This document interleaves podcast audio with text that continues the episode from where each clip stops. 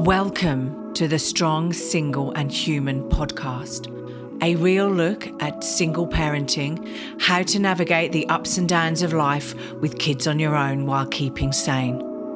We cover all manner of subjects from domestic violence, dealing with childhood trauma, through to fussy eaters and how to help your kids become resilient.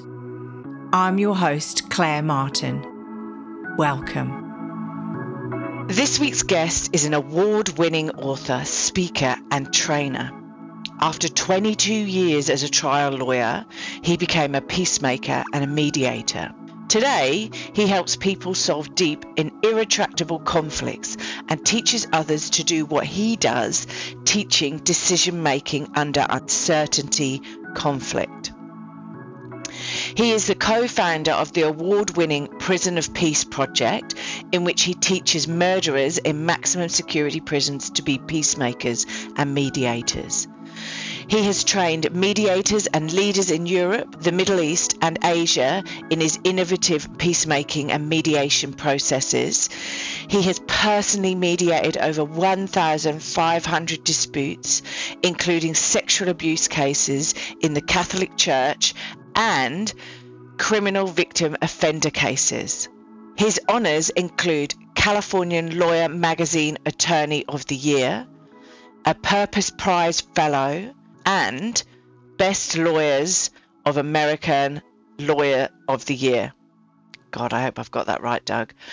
And if all that wasn't enough, he has written 4 books. His latest released on September the 12th, 2017, entitled De-Escalate, How to Calm an Angry Person in 90 Seconds or Less. His other books are Exclusive Peace, How Modern Diplomatic Strategies Could Better Resolve the World's Conflicts, Peacemaking, Practicing at the Intersection of Law and Human Conflict, Sex, Politics, and Religion at the Office, The Competitive Advantage. He is the creator of an online video course in legal negotiations and emotional de-escalation and has conducted dozens of webinars. His video offerings are on YouTube and have garnered over 87,000 views. Wow, I think I'm out of breath with that introduction. Doug Noll, welcome to the podcast. Well, thank you, Claire. You know, I always enjoy talking with you. I find you to be a really engaging, wonderful woman. And so this will be blimey. Fun. God, I've got a lot to live up to now. Don't put that pressure on me. So, Doug, I've introduced you to all of the listeners, okay? And there's so much you've done. But do you want to tell us a little bit about you, Doug Noll, right? And how you've got here to being going from a lawyer to being a peacemaker, which, you know, sort of is the same job, but maybe isn't. So tell us about yourself. Okay.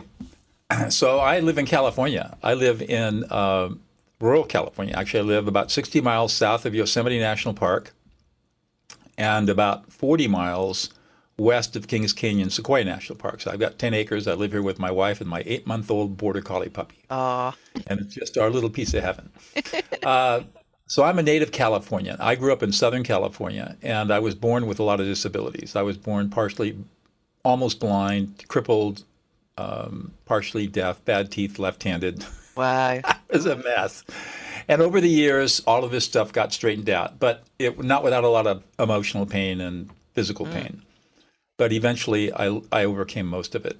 In fact, almost all of it. And ended up going to Dartmouth College, which is an Ivy League college here in the United States, back in New Hampshire, about as far away from California as you can get and still be on the continent. And graduated from there with a degree in English literature. And in those days, if you didn't go to med school, you went to law school. So I came back to California. Yeah, I came back to California and went to law school, did well academically, and decided to move to Central California because I didn't want to live on the coast or in the cities or anything like that. I love the mountains. So I worked for a judge for a year and then went into private practice and became a trial lawyer for the next 22 years. Were you the defense or the prosecution? No, I was actually neither. I was a civil trial lawyer. Oh. So I did very complex, large dollar commercial and business cases, usually involving millions of dollars. I was going to say, that's where the money is, isn't it? Well, it is, and it's also where the stress is. Yeah, fair enough. There's a lot at stake. Sorry, carry on. In the mid-1980s, I took up the martial arts. And by the time I was 40, I had earned my second degree black belt in a northern Chinese Kung Fu style. And my teacher called me in and fired me. You're an asshole. You're arrogant. Wow. Too full of yourself. Go learn a Tai Chi. I'm not going to teach you anything else until you master Tai Chi. Wow, full on. Well, that was a death sentence because you never master Tai Chi. Yeah. Tai Chi, I studied Tai Chi as a martial art, not as a contemplative practice. And Tai Chi has two really interesting paradoxes. The first is the softer you are, the stronger you are.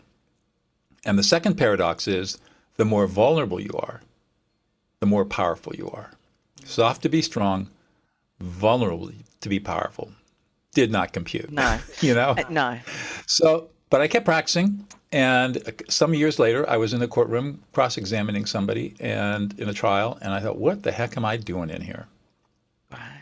And after that trip, I had a vacation planned, and on that vacation, I thought long and hard about how many people I'd really served as a trial lawyer and concluded that over 22 years, I'd only really helped 5 people.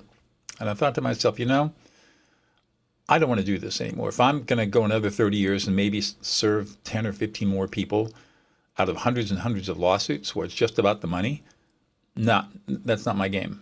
But I didn't know what I was going to do. So I came back from that trip and was driving down out of the mountains to my office, and I heard the one and only public service announcement on our local public radio station for a new master's degree in peacemaking and conflict studies being offered at Fresno Pacific University. Well, to make a long story short, I enrolled. And it completely changed my life. And my teachers were brilliant professors and just completely opened my eyes to things that I had never considered before. And ultimately, I had many discussions with my partners about a new kind of practice, a peacemaking practice and a problem-solving practice. And I didn't want to try cases anymore, even though I was very, very good at it. They were not happy with that because I was the second largest earner in the law firm. And so a lot of people saw their bank accounts being hit by me deciding to do something different. And ultimately, I was given an ultimatum, which they thought I would walk away from. And I said, nope, I quit. And they couldn't believe it. I gave one week's notice, walked away from $10 million. And on November 1st, 2000, opened right after my 50th birthday, I opened my own peacemaking and mediation practice and became a professional peacemaker and mediator. And that's how it started. Wow. And what, okay. That's the decision I ever made. Wow. And this is the thing, I suppose, yeah, you get to like, and I have to say, right, I'm looking at you, right, how long have you been doing peacemaking? 22 years. There we go. Full time, 22. So you started it when you were 50. So that means what, you're 72 right now? I'm 70. Well, actually, no, I'll be 72 in October. I'm 71 now. And people on this podcast cannot see you, but I can see you. And oh my God, you've either been hitting the Botox hard, your lighting is good in your studio, or peacemaking is definitely good for your health. That's all I'm going to say. Because like, well, you look really 50. In fact, I look older than you do. Yeah, no, I really take good care of myself. Yeah. My chronological age, actually, chronologically, I'm 71, maybe 71 and a half, but biologically, I'm in my late 50s. I've had my DNA checked, and it's because of a whole bunch of stuff that my wife and I do. Oh, okay. Where we really, really have slowed down our aging process. Wow, maybe that should be another podcast. I know, we definitely, with blimmin' having a 6-year-old, it definitely has sped up my aging process. There you go. Yeah, exactly. Okay, so what is the peacemaking that you do? Because I know, like, my view of a peacemaker is somebody who goes into, and we've got, you know, Russia and the Ukraine at the moment at war. So it's somebody who goes into that war situation, which I would find quite a stressful situation, go into a war situation and try and actually resolve the conflict that's there, right? And also, even if you're mediating conflicting families or businesses or what, to me, going in and being a peacemaker, you're going into a really quite potentially toxic, hot, fiery, angry situation, which, well, I would think it'd be rather stressful, wouldn't it? Well, first of all, you're right. I am called into those theories, high emotion, high stakes conflicts. What is important, what I think it's people don't understand about the work that I do is that I just don't walk into somebody's conflict. I have to be invited in. Oh, okay. And if I'm invited in, then, I mean, then the magic happens. But so 80% of the job is getting people to come to the table, because most of the time people would rather shoot each other with AK-47s than come talk by the time they get to the level of conflict where my services are necessary. But there's a whole process that I use that has proven to be very effective at calming people down and helping them sort through the problems, sort through the injustices, and then be able to have hard conversations with each other about how to make things right and how to move forward to put the conflict behind them. And this is a process that might take a couple of hours, or it might take a couple of weeks or months. Yeah, it depends on the nature of the problem, who the parties are, what the relationship is with each other. You just don't know. So, but the secret, the first step is everybody has to agree that they want to go through this process, because it's all voluntary. And if you don't want to go through the process, then the process won't work. So they have to commit to it. And that's the first big step. Yeah, because I suppose you've all got to agree to come to the table to be able to have that discussion, because if you're not and you're being dragged to the table, well, then that discussion's not going to be constructive and that's not going to work as such. Right. Yeah. Right, exactly. Yeah. No, that's fair enough.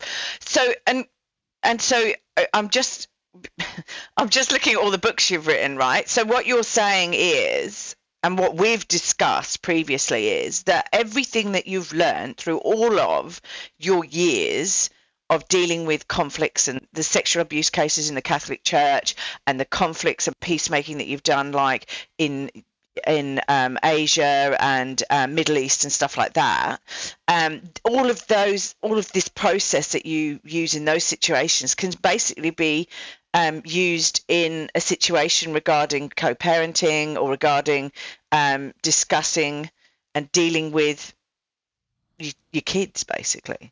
That's right. The human brain is the human brain.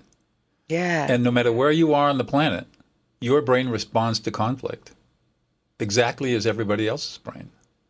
And so the processes that we use in a very complex conflict are exactly the same processes you would use with a screaming 3-year-old. It's exactly the same. No difference whatsoever. And the same processes can be used not only to deal with a screaming 3-year-old or a deep and intractable conflict, but also to build deep relationships, because it can be used very constructively and positively to build trust and intimacy in relationships, whether it's a business relationship or a personal intimate relationship. It's what I consider the foundational skill of life. Well, I'm in. I'm hooked. How do we use this? What is this process? Because all right, let me talk. I want to stop my kids screaming at me. Okay. Let me give you a little background, and I'll explain how to do it. Yeah, go for it. So, first of all, I discovered this in 2005 in a very difficult mediation. When I started my master's degree studies, I think in 97, 98 maybe. I can't remember. Too long ago. Memory lapse. I came to the realization that everything started in the brain. And I was reading all of this sociology and psychology and theology and all very interesting. Mm-hmm. But all of it highly subjective and none of it empirical, and no real science. And I said, this isn't right. There has to be some science here. So back then, nobody knew what neuroscience was. Functional magnetic resonance imaging had just started, and there were very few studies out. But there were studies out. And I, fortunately, was introduced to John Allman, who was a professor of neuroscience at Caltech in Pasadena, California. And he tutored me a little bit and really helped me get started. So I've been studying neuroscience And I'd also gone out and taken all these courses in listening, like active listening and nonviolent communication, and all, it was all crap. None of it worked. And none of it worked, especially in highly intense conflict where people were really, really emotional. Yes. So I was at a loss for what to do. And none of my professors knew what to do. They taught the old stuff that didn't work because they didn't have anything else to teach. So I was in this mediation, and without going into all the gory details, the thought came to me, listen to the emotions. And I had the parties stop and start listening to each other's emotions and reflect those emotions to each other. And it was like somebody flipped a switch. Within 5 minutes, the temperature in the room came way down. People felt empowered, they were calm. I mean, it was amazing. And it resolved in, you know, less than 3 hours. Wow.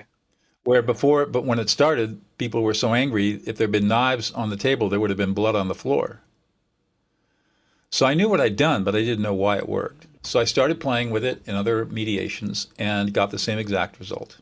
And then in 2007, neuroscientist Matthew Lieberman published his first brain scanning study, the seminal study on why this worked. And the technique is called affect, A-F-F-E-C-T, affect labeling. Right.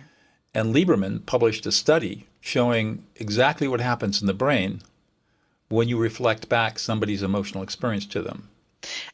And what happens is that the emotional centers of the brain become inhibited. At the same time, the ventral lateral prefrontal cortex, which is the executive function of the brain, gets activated. So as one comes down, the other goes up. And within about 90 seconds, people go from raging crazy to perfectly calm. Okay. And that's It happens every single time without fail, because it's the way that human brains are hardwired to operate. And that's affect labeling? That's called affect labeling. Okay. All right. Wow. Now, how do you do affect labeling? Well, yeah. That's my next question. There's going to be a quiz at the end, so take notes. Can we take it back a step, though, for the laymen who are out there, right, and for what you've just said? What you're saying is that what you do by connecting people in with their emotions actually then brings the fun part of their brain into action. Correct. Instead of other parts. What would be the other part? See, our brain, think of our brain as being a whole bunch of computers. Yeah. Some of which are very, very old, some of which are pretty new, and mostly they don't talk to each other very well. And so we can't control our emotions with willpower, because our emotions are operating on computers in our brain. No, that's great. It's awesome. Operating on computers in our brain that are very, very, very, very old. Well, that go back to when we were born. And the part of our brain that's the consciousness part of our brain is very, very, very new. And so it's like taking an iPhone. What are we on now? 14 or something? Oh, iOS, I don't know. Whatever it is, you take them. I'm an Android baby. Or an Android. I think the Android 21 just came out, and I've got an S9. Oh. So imagine taking an Android 1 and asking it talk to a bell ringer telephone from the 1950s. Yeah, and most people on this who'll be listening to this won't even know what that is. But yeah, in the old days, if you just have to pick a handset up, you had to pick a handset off the table, put up to your ear, and there was a rotary dial, and you had to dial numbers with a rotary dial. Yeah, I remember that. I can remember that. And there was no Insta or Facey or anything like that on it. All it did was you picked it up and you made a call on it and spoke to somebody on the other end. Right. You didn't video anything or it like. Kids these days don't know how good they've got it. That's right. So, and if you don't know what we're talking about, go check it out on YouTube. Look at rotary dial telephones. So imagine your most modern iPhone or Android trying to talk to that old phone, an old analog phone, not digital, not a computer. I was going to say, don't go there. When you said analog, it brought back memories of sitting there, pressing play on a tape recorder, having an having a piece of software upload to a computer and it going. Remember the little cassette things we had with the old Apple computer? I know. Oh my God. Yeah, no, exactly. So, you know, there's no pressing install and it instantly installing. These things took forever.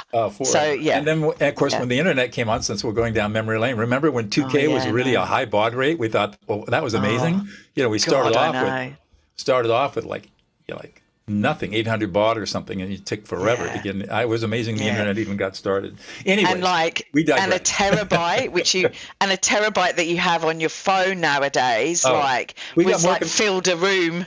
We've got more computing power on our telephone than existed in all of the 20th century. Yeah, I know. In the world. Anyway, we digress, everyone. We've just gone down a rabbit hole. Anyway, let's go back.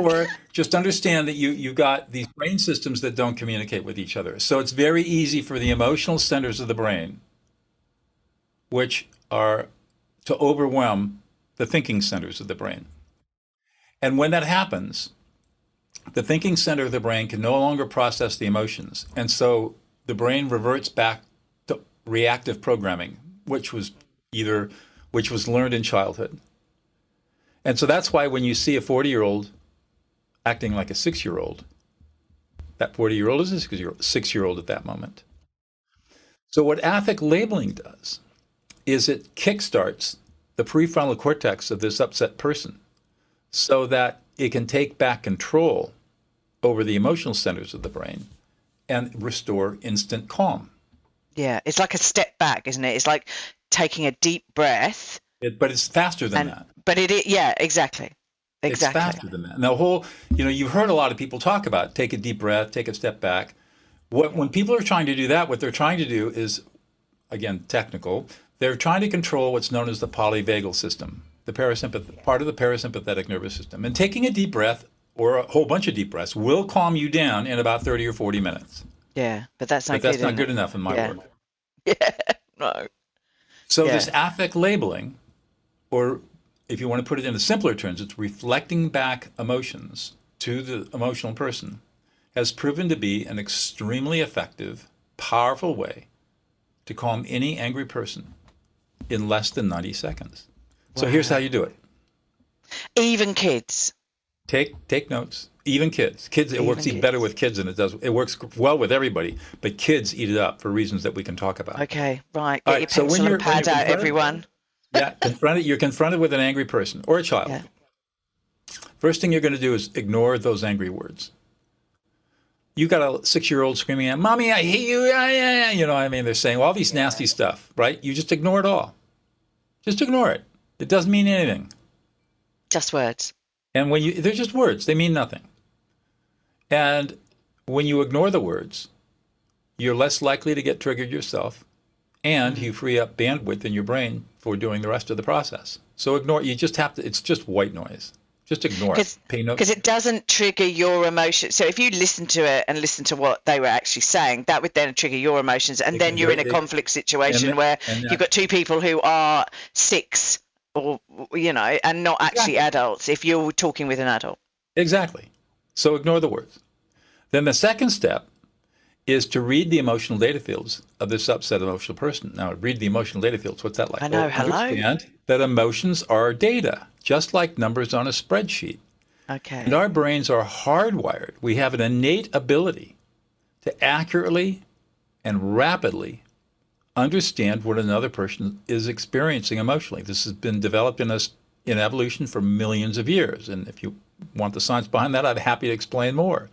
But the idea is to sit inside, just sit there quietly, empty your mind, and within seconds, you'll start getting emotions coming through. You'll hear the words, or you'll feel the emotions coming through. And these are the emotions that this other person is experiencing. So you're going to, the third step is to reflect back the emotions with a simple you statement. So I would say, Claire, you are really angry. You're really pissed off. You feel like you're unappreciated. Nobody's supporting you. You feel completely disrespected. And you're worried and concerned and anxious. And you're scared. And you're sad. And you feel betrayed. Nobody loves you. You feel completely abandoned. And it's not right. And the whole thing just really, really has you just ready to blow your stack. Okay. And that's all you do. Notice how all I did was reflect back emotions. Reflect back the other person's emotions. Yep, so what you're, back Claire's emotions. So what you're observing, what you're like feeling, that's right. that they're that's trying right. to convey. You use a you statement. That's right. And you don't use an I statement, you use a you statement. You just tell them directly what they are, what their emotional experience is. And that's called affect labeling. And when you do that, the magic happens. And you continue to affect label, whether it's a 4-year-old or a 40-year-old, until 4 things happen. Number 1, you get a nod of the head. Number 2, you get some sort of verbal response like exactly. Number 3, you get a dropping of the shoulders. And number 4, you get a sigh of relief. Wow. These 4 involuntary relaxation responses. When you see those 4 responses, or at least a combination of them, you know you've succeeded and you've de-escalated this angry person. And then you can move on to whatever has to happen, whatever problem solving has to engage, you have to engage in first. And it's that simple. Ignore the words, read the emotions, reflect back the emotions with a simple use statement. And I suppose you have to practice this, though, because I suppose you do have because, to practice. Because like, it's not going to come straight away, is it? Because I'm sitting there going, wow. No.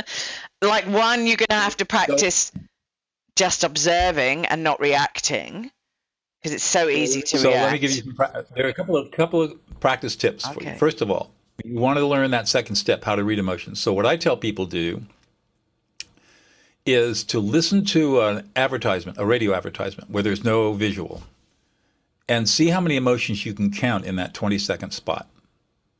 Okay. And you'll be amazed. Once you start paying attention, you'll be able to identify very quickly, sometimes as many as 20 emotions in 20 seconds. Wow.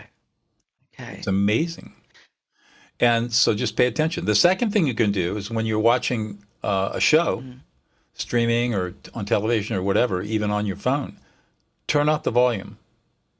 And how many emotions can you pick up without hearing the words in like 1 or 2 minutes? So basically the facial cues and the positioning of the body and various different things. Because that's where the information is coming from. It's coming from our facial expressions and body language. And we have the ability to read this. So you can prove it to yourself just by doing these 2 exercises. And do that 3 or 4 times. And you'll be amazed at how much you're able to pick up. Now, to practice the third step, the you statement, I always recommend practicing for at least a couple of weeks in very low-risk, safe situations, where if you make a mistake, you're not going to embarrass yourself, right? My favorite place is Starbucks or any other coffee shop of your choice. You walk in the morning, you're going to order a latte, and you walk up to the barista, you hand the barista your card, and you say, you look really happy this morning. What about if they don't look happy? Then you say, you look unhappy, or you look a little frustrated, or you look a little stressed, whatever it is. But most people at Starbucks, at least in the United States, are happy people. They're hired because they're happy people. And they like being up early, and they love working with people. Are they nuts? So you can almost always get away with saying you're happy. I would be shit at Starbucks. I hate getting up in the morning. Well, okay, so you can do it at a restaurant. Do it at a restaurant. Do it when you're at the market and you're at a checkout. Okay. To the clerk scanning your stuff. Say, just look at them and give them one emotion, and then put your lab coat on, metaphorically speaking, and observe how they behave. How do they behave towards you when you give them an emotion? Oh, okay. And that's pretty easy to just do that at the supermarket or a store or market or going and get your coffee. Okay. And you do this for 2 or 3 weeks. You try to do it 3 or 4 times a week, and you do it for 2 or 3 weeks until you start seeing the pattern of reaction, and it'll be the same pattern every time. Once you start seeing, wow, this really works, then you can go a little deeper into the pool. Now try it out on a friend. And you're talking to your friend and just casually reflect back one emotion that you're having in a conversation. Rather than, most conversations are pretty witless. So rather than having a witless conversation, pay attention to the emotional experience of your friend and reflect back what he or she is experiencing in that moment with just one emotion. Put your lab coat on and watch what happens. Wow. Now, you got a 6-year-old, so you're lucky because you can start practicing as soon as the show's over. Oh, yeah. Well, I can't because he's not here with me, but that's okay. But 4 to 8-year-olds. Oh, okay. Children. You can start practicing with them right away. And you'll get the same amazing result. And 4 to 8-year-olds will even at that age, you'll get the same result as you started too. Oh, okay. Because here's what's happening, Clara. At the emotional centers of the brain do not start to mature until about 18 months of age. And we're not born with emotions. We have to create emotions. We're born with a thing called affect. I don't want to go deep into this because people's eyes will glaze over.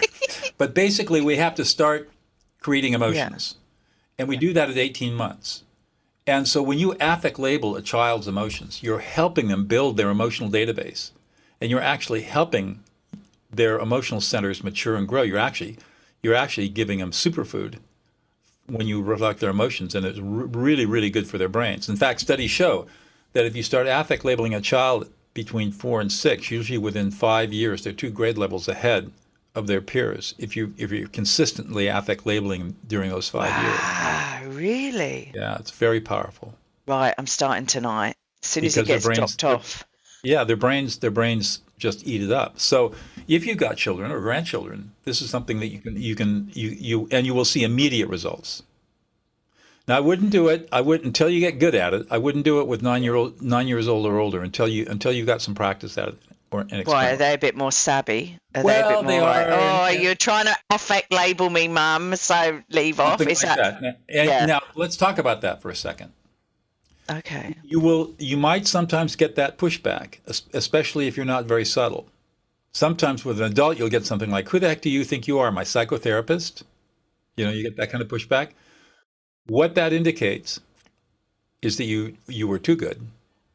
Because we all have these walls we built around us. And the wall of toughness, right? We're strong people and we don't feel emotions, and emotions are bad, they're evil. But inside the wall is who I really am, which is this weak, low self-esteem, self-loathing person that you hate. And when you affect label somebody, it's like you blow through that wall like a superhero. Wow. And it scares the crap out of the speaker, because right there you're seeing them for who they really are. Yeah. And it scares them. And so what are they going to do? Of course, they're going to react quickly. Go away. Push back. Well, they're on the defensive then, aren't they? They're like trying to defend their image. Yeah, and they're scared because you just saw their vulnerability. Now, the secret is, so when somebody pushes back and gets a little angry at you or a little pushy, don't get upset. Just say, "Oops, I was too good." Back off, give it a few minutes, and then come back and just very casually and then very subtly label one emotion. You're really frustrated. And just leave it at that. Don't go any further. Wow. I'm about as subtle as a brick, though. So, I'm going to really... I am really going to have to... Well, it is, and I'm English as well, so I'm, like, buggered. I've been here for 15 years, and, So I'm about as subtle as a brick, but... It's all right. Subtlety can be trained. It's all right. It just means I've got to practice it. So, okay. So we can all practice this. Well, as a single parent, right? I mean, we can practice this on co-parenting because that's we've got to deal with, most of the time. You've got the other parent who you're going to be parents for life. You may hate each other's guts. You know, you don't know. You may not have some people have great relationships. Some people don't. But the way to de-escalate your co-parent is to, instead of getting into a fight, step back, ignore the words, read the emotions, and simply reflect back the emotions of what they're experiencing with a you statement. You're really angry. You're frustrated. I'm definitely going to try this. I normally step back and then basically say, and just basically focus on, for me to de-escalate myself, I focus on what's the best thing for my son. So it doesn't matter about my emotions. It's about, well, what's the best thing for my son? and I don't really care what the other person's actually reacting to. Like it's me going, well, you can react as much as you want, but it's about what's the best thing for my son. So if the best thing for my son is X, right. Y, and Z, then I'll set that boundary. Because it's all about my son. It's not about me, and it's not about my ex-partner. It's about my son and making sure, and my son's sisters, and making sure that they're okay. So that's how I deal with that. But I don't do the affect labeling where I go, "You're feeling angry about this," or "You're," because that's right. Now here's another trick to control your own emotions: affect label yourself. Wow. Supposing your ex-partner says something at you and triggers you, and you'll say to yourself, boy, I'm pissed. I'm really angry. I'm really frustrated. I don't feel listened to. I don't feel supported. I don't feel appreciated. I feel completely disrespected. And this is making me angry, but I'm also sad. And I feel rejected. And I feel abandoned. You notice how when you say, if you just say that to yourself, I just felt it myself. I just felt a deep relaxation come through me. And so that's how you manage your own emotions. It's just silently name what you're experiencing in the moment. Yeah, because you don't have to put it at the end of the day, like 90% of our conversations are in our head with our voices in our head. So you don't have to put it out there in the ether. You can just actually name it all internally. Say it to yourself, yeah. And that affect labeling, self-affect labeling works just as well as affect labeling somebody else. Can we teach our kids this? Because I'm just thinking from a, does this help our children, does this help our children when they potentially might be in a bullying situation at school, or can it sort of help diffuse situations when they're at school? Yes. And do we teach them just the same way that you've taught us? Exactly right. Okay. Well, it's age appropriate and vocabulary appropriate. Here's the way to teach them. Model it. Don't even sit down and talk with them about this. Just model the behavior. In other words, affect label your children. And every parent that has ever tried this, that's reported to me, says that within 2 or 3 weeks, the kids are affect labeling each other and they're affect labeling mom and dad or mom. They pick it up really, really fast. Well, they're like little sponges. And then when they get older and you got to give them, they come home from school and they have an upset or something, you affect label them. And then the problem solving part of it is what happened, what strategies could you have used that you didn't use? And maybe you haven't even thought about affect labeling. And then you can lead them through the process. Well, think about next time, try this and see what happens. Yeah, I mean, I must admit, as a parent, you want to go in there and you want to solve it all for them and go, oh, well, somebody did that to you. What you need to do is... Right. That's the worst thing you can do. Exactly. It's getting them to solve it. I want to touch on that a little bit. So one of the things that people tend to do, whether it's with their children or other people, is they tend to go to problem solving right away. They're somebody has an emotional problem, and the listener immediately wants to try to solve the problem. That is called emotional invalidation. There are other forms of emotional invalidation. So for example, supposing you've got a little 3-4-year-old boy running around outside, and he falls down and skins his knee and starts to cry. What is he usually told? Don't be a sissy. Come on. In Australia, they say, have a cup of concrete and harden up. I'm trying to think what else they say here. It was don't be a girly girl. Big boys don't cry. Same thing that happens to girls too. So that is called emotional invalidation. It is the most insidious and pervasive form of emotional abuse that exists on the planet. And all the science shows that kind of emotional abuse leads to horrible outcomes later in life. And every parent does it because they think they have to toughen their kids up. And that is absolutely false. It's a myth that's not based on any science whatsoever. And here's the problem. You emotionally invalidate your child. You're telling your child that emotions are bad, they're evil, they're weak, they're irrational. Don't pay attention to your emotions. And the science tells us that we're 98% emotional and only 2% rational. Wow. I didn't realize those ratios. So we're turning off 98% of who we are at 4 years old. Is it any wonder when that kid becomes an adult that his relationships are in the tank, that you can't make a relationship work because you don't know how to manage your own emotions? Yeah. Yeah, it's scary. It is scary. It's very scary. And parents do it all the time, and they don't know that they're doing tremendous damage to their children's brains. Yeah. It's because it was done to them. Yeah, oh, I agree. I mean, look, it was done to me. And it was done to me. Yeah, I mean, I was brought up in the 70s, right? The 70s was hard. And then we had Maggie's blooming Britain, so you had to sort it out and get out. Yeah, no, and I can understand that, because you were told, like, emotion, like don't cry, don't scream, don't shout, don't be angry. And it, like, as a girl, there are certain things that you were expected to be, like, be quiet. Right. Children are seen and not heard, and all of that stuff, and blah blah blah. And there are times, and I don't say it to my son, but there are times where I go, "Oh, buddy, you might not have wanted to talk then," but I try and stay quiet, because I'm like, "Okay, you will learn these lessons of, like, what you have to say," and when you and like, and I'm not gonna, like, try and control him, because he's his own person. And sometimes what I think is not the right time to say something is actually the right time to say something. It's just that my upbringing has said, "Oh, you need to stay quiet there," and actually, right, he's done the right thing. So think of it this way. What do I know? So yeah. How can you ever master your emotions if you're not taught how to do it? How can you master your emotions if you don't grow up with role models of people who have emotional mastery? You can't. Yeah. And you only master what is modeled to you by your parents. And if your parents are emotionally incompetent, then guess what? You're going to be emotionally incompetent. Yeah. And the sad truth is that 98% of all families are emotionally dysfunctional. Yeah. And they just produce emotionally dysfunctional adults, and the cycle persists generation after generation. But now we have the science that tells us differently. We have some new skills that have just come out in the last 15 years that allow us to break that cycle if we're willing to do it.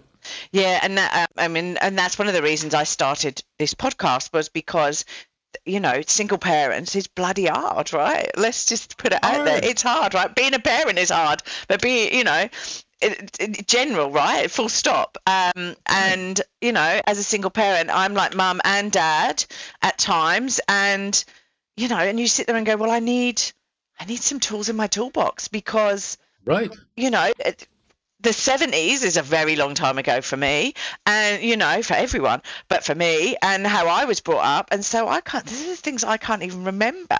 Like, and I know I'm potentially nowadays, right? And so it's about being the best parent I can be for my son, and trying not to mess him up too much with everything that goes on. You're right. And it's all about mindset. Yeah. Instead of thinking that you have to discipline your child, think about being an emotional coach.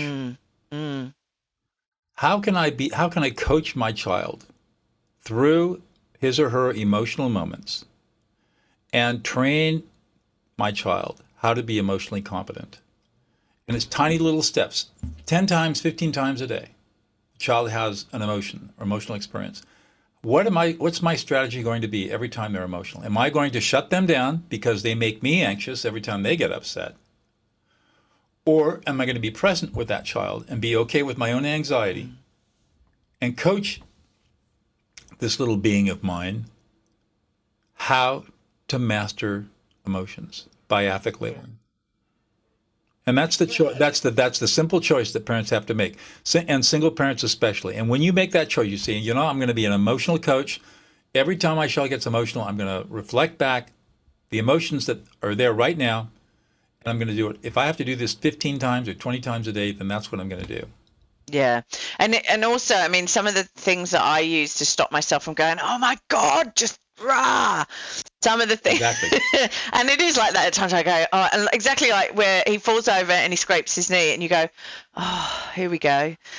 But, you know, the thing is, like, I don't want to say, oh, come on, harden up or whatever, because he's hurt himself, right? But I might be doing half a dozen other things, and I don't need to deal with this at the moment. That's right. And that's the human part of this podcast, because I think, you know, what I want to put out there is, like, we're all human, okay? So, yes, what you're saying is the ideal, you know, it is, we need to do this. We need to be cognizant. We need to be doing this all the time, but it is okay not to do it once or twice a day. You know, do you know what I mean? Sure. We're human. Here's the thing.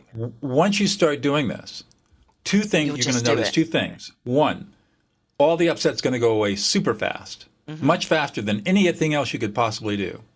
And two, you're going to feel really good about it because it's so self-affirming. You're going to get a beautiful reaction from your child that is going to make you feel so loved.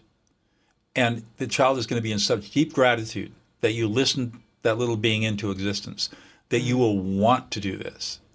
All you have to do is practice it long enough for 2 or 3 weeks so that it becomes a habit. And once that happens, everything changes forever. Yeah. And so it's not that difficult. And you just have to decide this is something I want to do and then make it happen. Yeah. Yeah. It's that simple. Just do it, as Nike would say in the 90s or whenever it was. and you will be amazed at what happens between you and your child. Yeah. Oh, look, especially if you're a stressed out single mother or father. Yeah, and like being in Melbourne, where I am and most of the listeners are, like we did 260 days worth of lockdown, right? Stuck in our houses with our kids, right? God, right. Well, I know, but God love them. But everyone was up, and admittedly businesses suffered and various different, and people suffered, but I was grateful for that because I have such a different relationship with my child, mainly because we were thrown into the situation where I did have to affect label a lot of the time because otherwise we wouldn't have got through 260 days worth of lockdown. So yeah.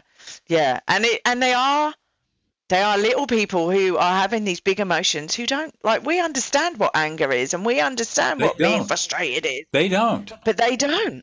They don't have a clue. All they do is feel this affect coming through. They don't even, they can't even name it yet. It's not even an emotion. It's just an experience.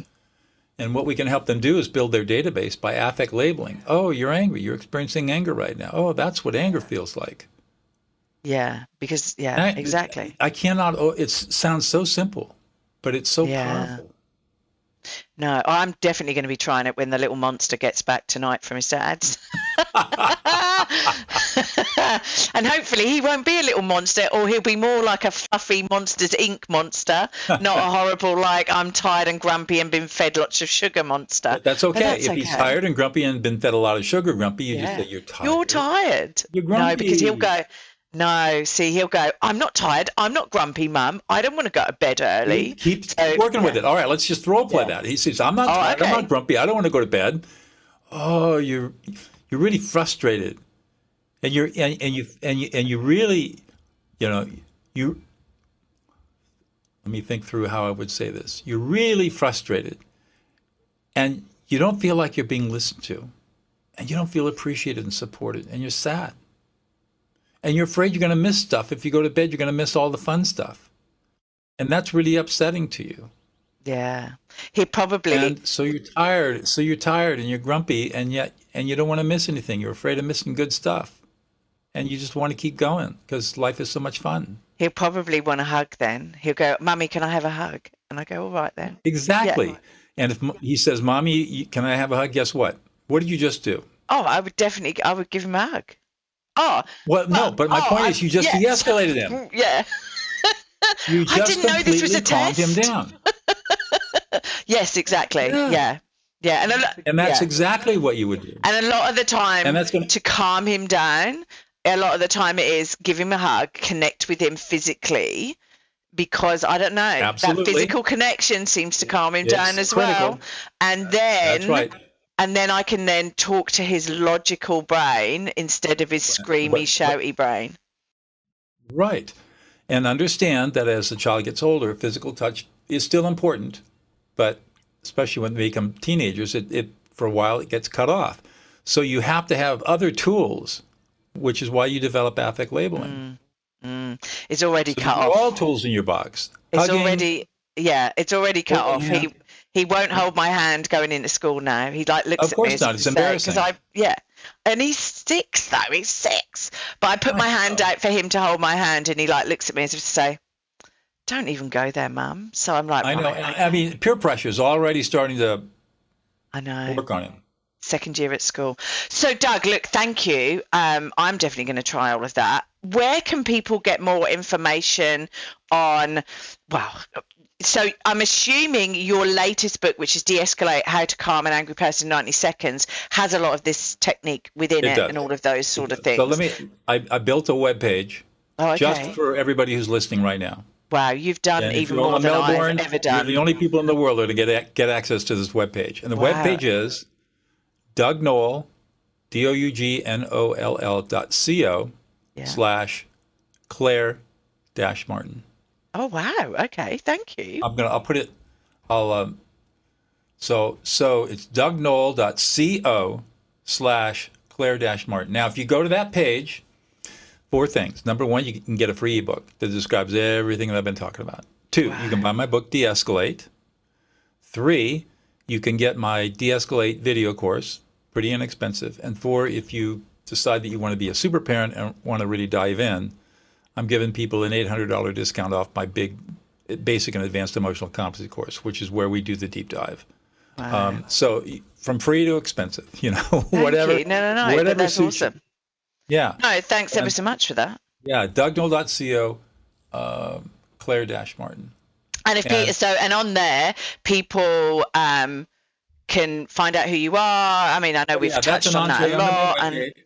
That's right. Yeah, it's an entree. It's an entree on my website, and then from there you can just go explore. I got a vast website, and you can just get all kinds of other resources and learn all about more about me than you really want to know,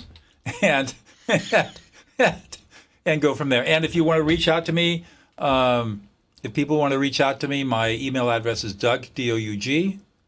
Doug@dougnoll.com. Wow, so, you might not want to give that email address out. You might be inundated. I don't care. The thing is, I'm a sole practitioner. I have no staff. I have no virtual assistants. There's no huge firewall around me. I am my guy.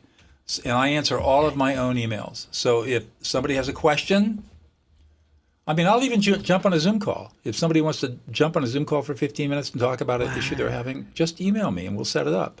Okay, Doug. Thanks for that. So that's awesome. So they can go to that website, which you've set up for us, which is brilliant. Thank you for that. And they can connect with you in a whole manner and myriad of different ways.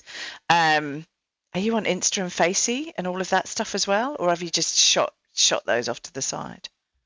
Are you talking about social media? Yeah. Are you on social media? I'm on Facebook. I don't waste my time too much on Facebook. I obviously, I have a lot of followers on Facebook and Twitter and LinkedIn, and all. I'm on all the usual places. Right now, I'm building out a new YouTube channel called The Power of Emotional Competency.